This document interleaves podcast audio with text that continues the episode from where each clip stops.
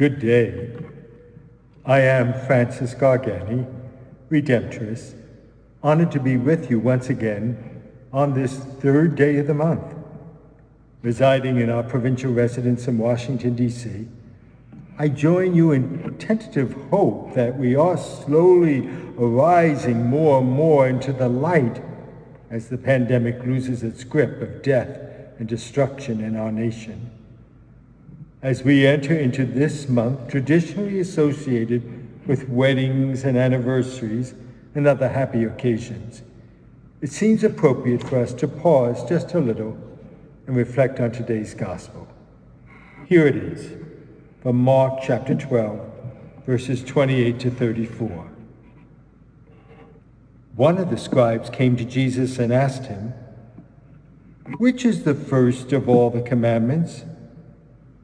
Jesus replied, The first is this Hear, O Israel, the Lord our God is Lord alone.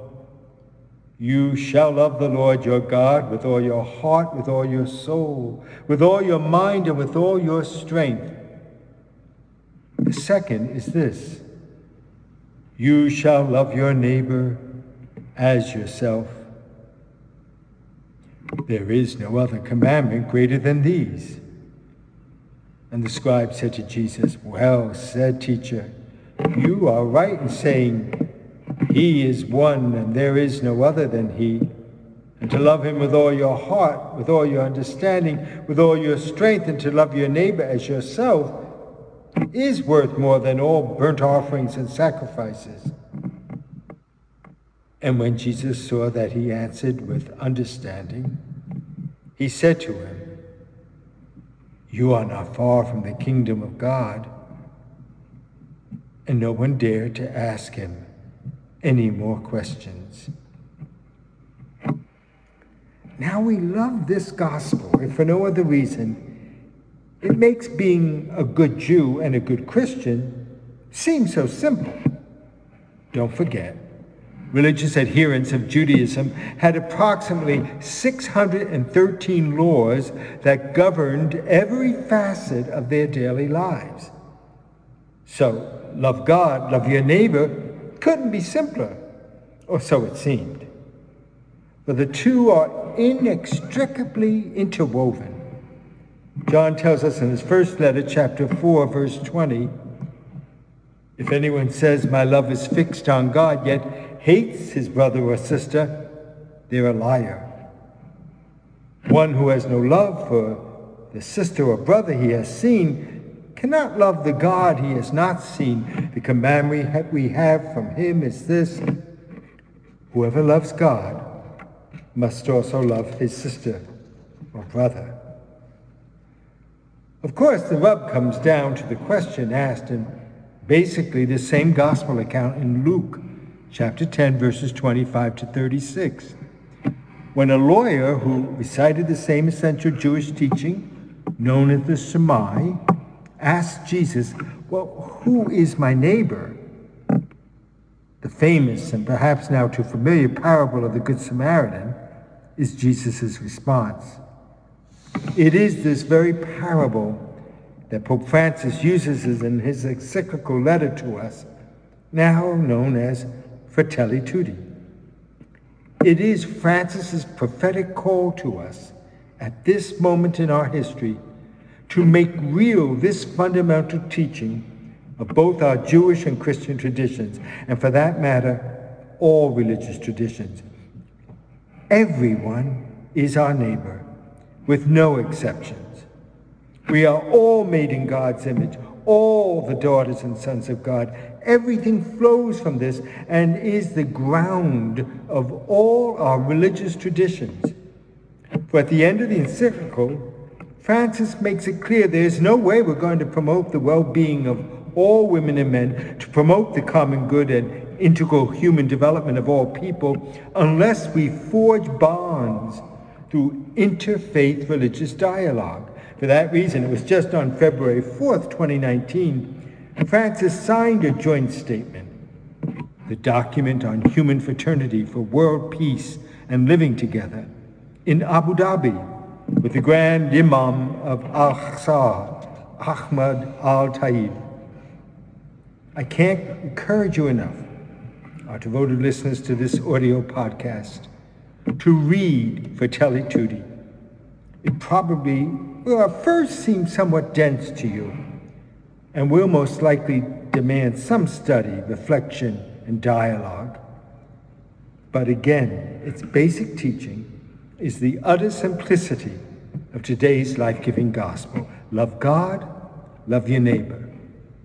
But as you probably have had to deal with both in your personal and communal life, how we struggle to live the commandment of loving our neighbor can be very challenging.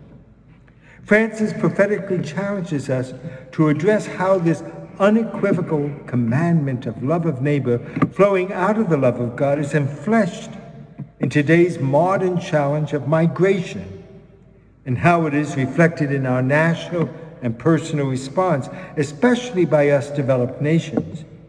In paragraph 37, Francis writes, with their lives at stake, fleeing from war, persecution, natural catastrophes, unscrupulous trafficking, ripped from their communities of origin, migrants are to be welcomed, protected, supported, and integrated. For Francis bases everything on the inherent dignity of every human person, a dignity that we of the Abrahamic traditions undeniably profess as God given, not something we dole out or have to earn. He affirms human dignity cannot be denied to anyone, since rights have no borders.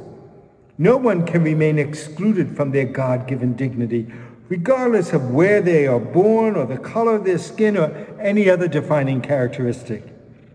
He is inviting us to adopt a vision of an open world with an ethics of international relations founded on the reality that there is a universal destination of created goods that is primary before even the right to private property. In other words, no nation has the right to hoard natural resources to the detriment of another nation's needs for food and the development of its peoples. So if love is a radical decision, then so is its implications in all our international and national relations and decisions, be they political, economic, and social. Loving God and neighbor is having a heart open to the world, Francis asserts, and demands a better politics for this new age. Allow me to close our brief time together with one final quote from paragraph 35 of this major encyclical. Once this health crisis passes, our worst response would be to plunge even more deeply into feverish consumerism and new forms of egotistic self-preservation. If only we might rediscover once for all that we need one another, and that in this way our human family can experience a rebirth unless we recover the shared passion to create a community of belonging and solidarity worthy of our time, worthy of our energy and our resources. The global illusion that misled us will collapse and leave many in the grip of anguish and emptiness. And now the gospel echoes more profoundly. The second is this you shall love your neighbor as yourself. There is no other commandment greater than these. Ah, so simple, and yet so utterly profound and far reaching and so radically demanding. We ignore this commandment at our own peril.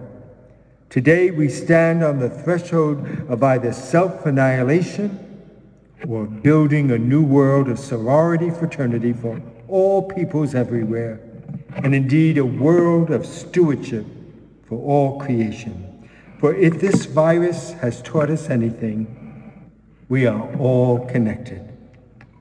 Let us pray and live to be ever more aware. To love God is to love each and all others and all creation. Amen.